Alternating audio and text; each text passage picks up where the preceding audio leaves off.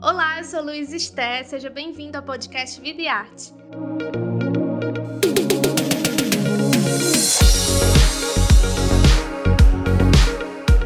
Nessa nova temporada, a gente vai conversar com diversos artistas brasileiros. Toda semana, um novo episódio vai estar disponível no seu agregador de podcast favorito. Para acompanhar o bate-papo na íntegra e mais detalhes sobre o projeto Vida e Arte com Vida, assine o Povo Mais, a plataforma multistreaming do Povo. Ah, e não esquece de acompanhar o Videarte nas redes sociais e nos seus cadernos especiais do Jornal o Povo.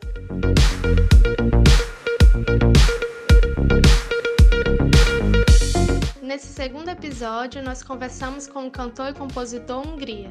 Ele é brasiliense, começou no rap, mas com o tempo foi explorando a mistura de ritmos como o pop, o rock e o reggae. Pode chegar, Hungria! Tamo botando a favela no topo Fiquei de frente com a fome e sufoco.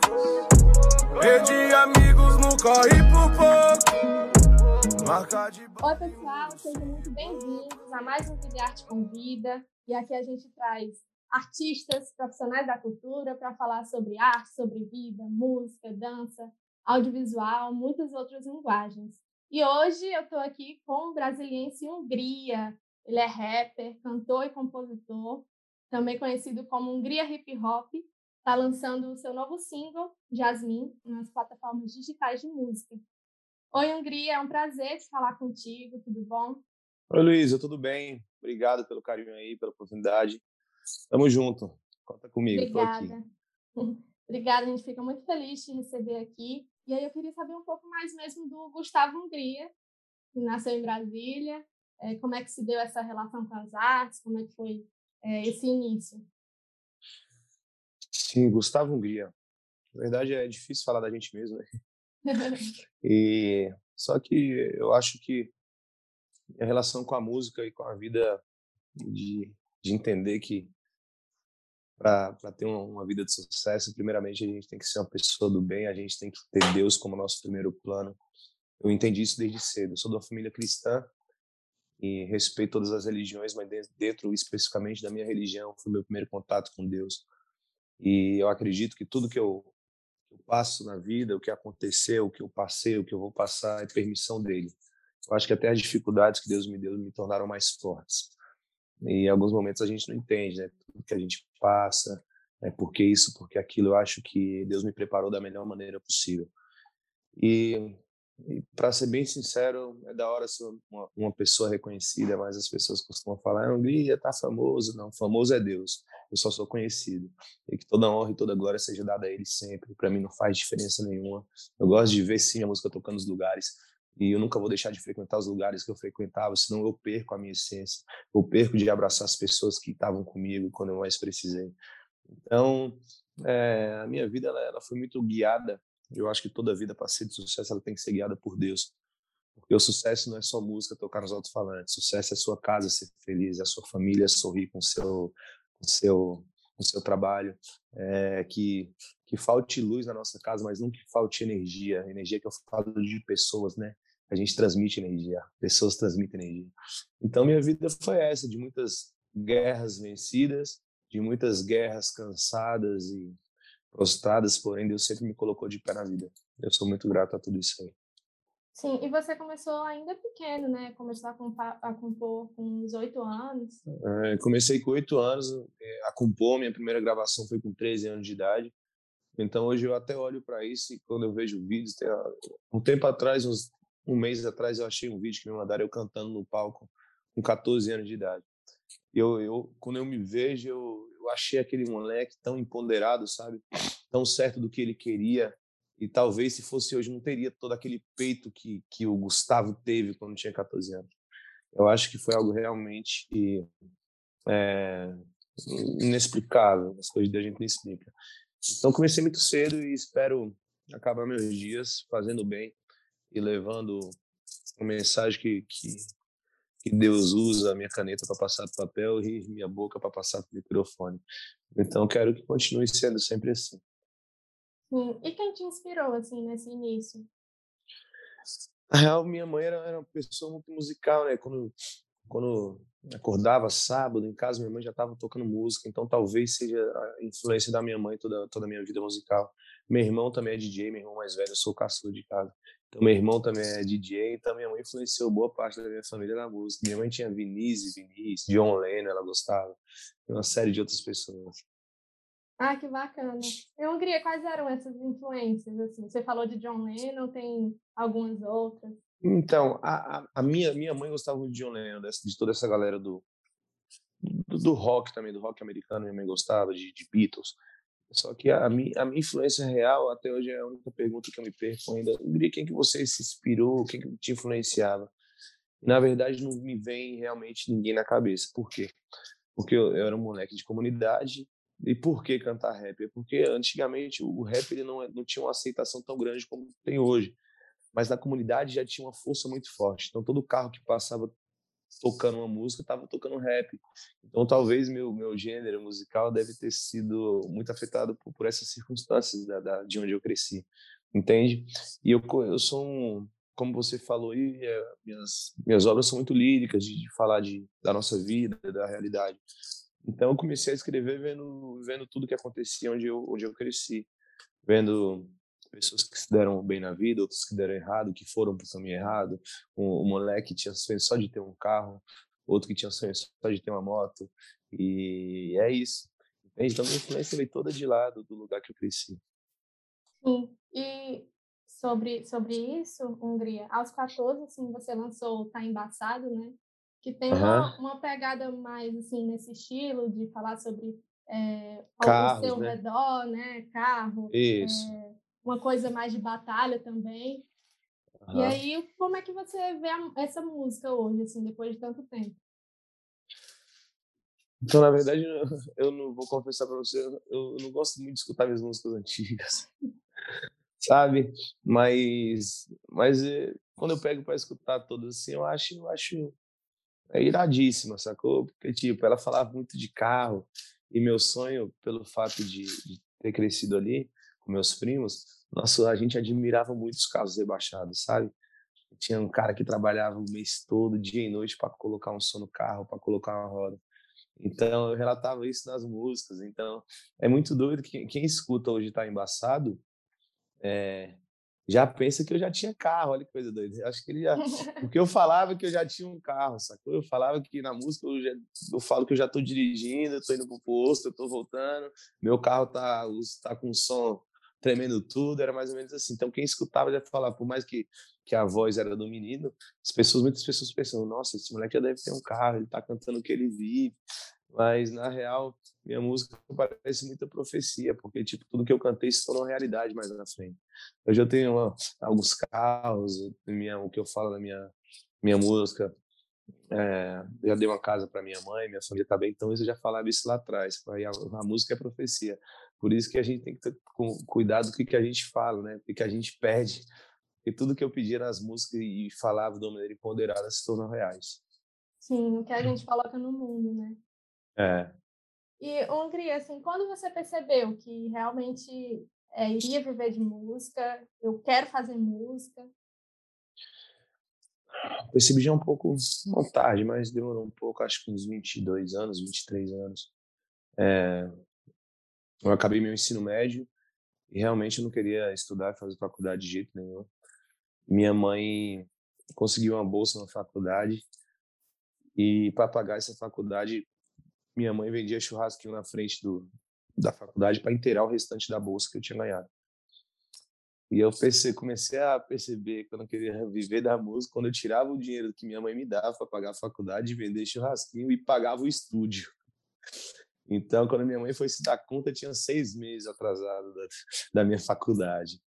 E só que eu já estava começando a começar, começando a ganhar dinheiro do rap. Foi, foi aonde eu, eu percebi que daria certo. Aí eu, eu já tenho brinco com a minha mãe. Ainda bem que eu não estudei, né, mãe? Ainda bem que eu peguei, peguei o dinheiro do churrasquinho e fui pro estúdio. Ela falou, ela falou, estuda. Eu, falo, eu entendi estúdio. Foi estudar música. É isso. Em Hungria, de lá para cá, você fez muitas parcerias, né? Fez parceria com o Lucas Luco, é, com o Falcão, do Rapa. que são parcerias muito legais, assim. Eu queria saber um pouco sobre como você vê essa essa ascensão, essa mistura, ter conhecido tanta gente massa. É, parece até clichê, mas para mim gerou uma promessa de, de, Deus muito grande. Deus falou comigo que minha casa frequentaria pessoas grandes assim na música. E Gustavo Lima, Marcelo Falcão, Cláudia Leite, Lucas Luco, enfim, inúmeras pessoas desse ramo musical eu tive a oportunidade de conhecer. E é, mas é gratificante, como você falou, como deve ser gratificante, pessoas que você sempre admirava, pô, Falcão, eu escutava no rádio quando era moleque, né? My brother, final de ano, é, a música dele sempre, sempre tocou em casa, né? Se meus joelhos não doessem mais, diante de tudo que... E aí sempre tocou no, em casa, então é muito, é muito assustador, no mínimo engraçado, ter aquela pessoa na tua frente conversando com você assim, cara a cara. Então, para mim é algo muito gratificante e eu tenho certeza que é um começo do, do, do linda história, do, de vários momentos, de várias pessoas que, que, vão conhecer. Conheci várias pessoas, mas poucas foram as que ficaram. Conhecer, é, conhecer né? Colega. Mas o Falcão é um que eu considero um grande amigo, a Claudinha, essas pessoas que, que eu falei, o Gustavo também, por mais que esteja na correria, teve uma consideração muito grande por mim e tem. Então, eu sou muito grato por novas amizades e pessoas verdadeiras que, que eu pude conhecer. Que massa, Hungria. E agora falando um pouco sobre é, essa questão do engajamento, assim, eu vi que você tem o maior canal de rap do Brasil, tem mais de 11 milhões de inscritos só no YouTube, é, mais de 3 bilhões de streams nas plataformas digitais, e como é que isso te impacta? Então, na verdade, eu nem sei como falar isso, mas é porque é, são números que eu não tenho nem noção do que é 3 bilhões, né? E, e é muito, muito muito inacreditável você saber que a sua música que foi feita lá na, na Samambaia, que é um lugar de Brasília, uma quebrada de Brasília, varou o mundo e tomou toda essa proporção. É inacreditável um moleque lá da cidade ocidental que 3 bilhões e 900 milhões de pessoas viram o rosto dele até então. Então, encaro de uma maneira muito natural, porém de uma maneira muito alegre, né? Feliz por tudo. Bacana, inclusive parabéns pelo Obrigado. Obrigado você está construindo. E Muito obrigado. assim, ao mesmo tempo que você tem vários players e visualizações e todo esse engajamento que é muito massa, é, você resolveu dar um tempo na internet, né, poucos meses, aí eu queria entender um porquê, assim. Na real, vou te explicar. É, a gente está passando por um momento muito delicado onde as pessoas, na minha opinião, perderam a consciência da vida real e da vida cibernética, né? Não entenderam ainda também o tanto que, que esse mundo cibernético influencia na vida real. É, uma, é, um, é, um, é um X que vai e volta o tempo todo, porém, que quando ele volta, se, se ele voltar com a, com a palavra maldita, se ele voltar com a palavra é, não tão de apoio às pessoas, ele impacta de uma maneira muito grande. Então as pessoas estão começando a, a, passar por isso, não só eu, mas pessoas do meu meio, amigos que, que convivem, é, sofrendo essa parada por conta de internet. Entende? Eu acho que a internet ela chegou num ponto que está, como é que eu posso associar isso? É uma faculdade, uma faculdade de, de juízes, né? Uma faculdade clandestina. Então ali só tem juízes, pessoas que te julgam o tempo todo sem saber do que você vive, sem saber o que, que você faz de verdade e sem é, sem caô nenhum. Eu não me recordo a, a, a, a, vez que eu entrei na internet e vi algo que eu não gostava, algum vídeo, algum clipe, uma música, uma notícia, algum desabafo e peguei é, meus dedos aqui, meu dedão aqui, digitei uma mensagem que faria mal para outra pessoa. Então as pessoas estão perdendo realmente essa noção e de vez em quando é bom acontecer isso. Eu já fui bem mais ligado ao celular.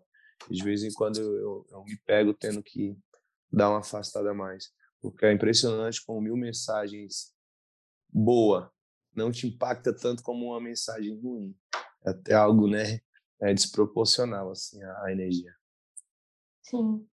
Com certeza. A gente está vivendo muito essa coisa meio paradoxal, né? Que ao mesmo Lógico. tempo tem muita facilidade, tem também essa questão do, Você tem que um exagero, um excesso, né? Você tem que idade? Eu tenho 25. 25, então você pegou uma época boa. É, a, eu acho que, que a nossa geração, eu tenho 30, sou de 91, foi, foi, a última geração que pegou uma grande fase da vida de ter amigos batendo no teu portão para te chamar para jogar uma bola, então todos os amigos para te chamar para dar uma volta, nem que seja para comprar um picolé.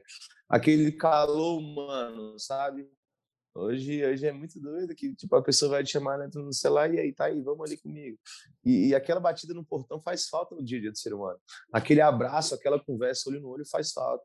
Sacou? É, a gente costuma entrar em casas onde a mãe tá lá, o almoço está pronto, ela manda mensagem que o almoço está pronto para o filho no quarto. Então a gente está perdendo esse calor amoroso, esse calor afetivo, esse calor corpo, corpo a corpo, entendeu? Então acho que isso vai fazer uma diferença muito grande, não né, não somente na, na vida de, da, da, dos adultos, mas na vida das crianças também. E, querendo ou não, as crianças vão padecer com isso aí, né?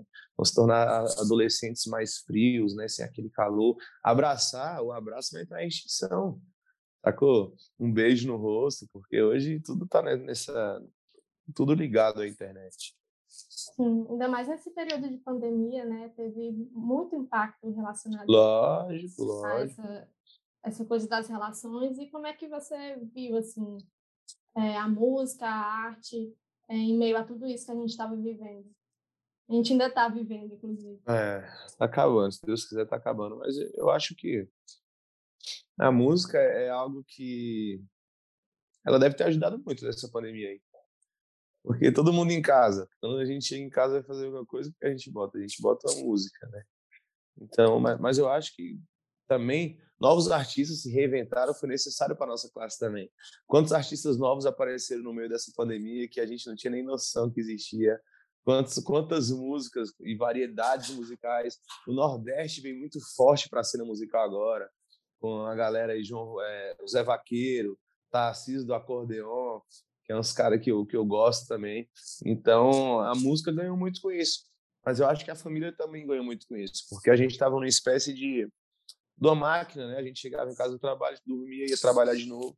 E a, a família teve uma, uma, uma, das poucas oportunidades de todos esses anos que, de vida da nossa geração de estar tá todo mundo em casa o tempo todo e é de ter aquela briga de irmão que a gente até sente falta de brigar com o irmão, né? Então foi muito bacana. É, tem um lado ruim, sim, tem. Várias vidas se foram, foram ceifadas aí, mas eu acredito que, que teve um lado, se existe lado bom nesse negócio, foi a união familiar, foi a união entre amigos, foi o ciclo de amizade crescer e, e ser mais afetivo. Para continuar acompanhando esse bate-papo, acesse o Povo Mais, a plataforma multistreaming do Povo. O link de acesso está na descrição desse episódio. Até a próxima! Tamo botando a favela no topo.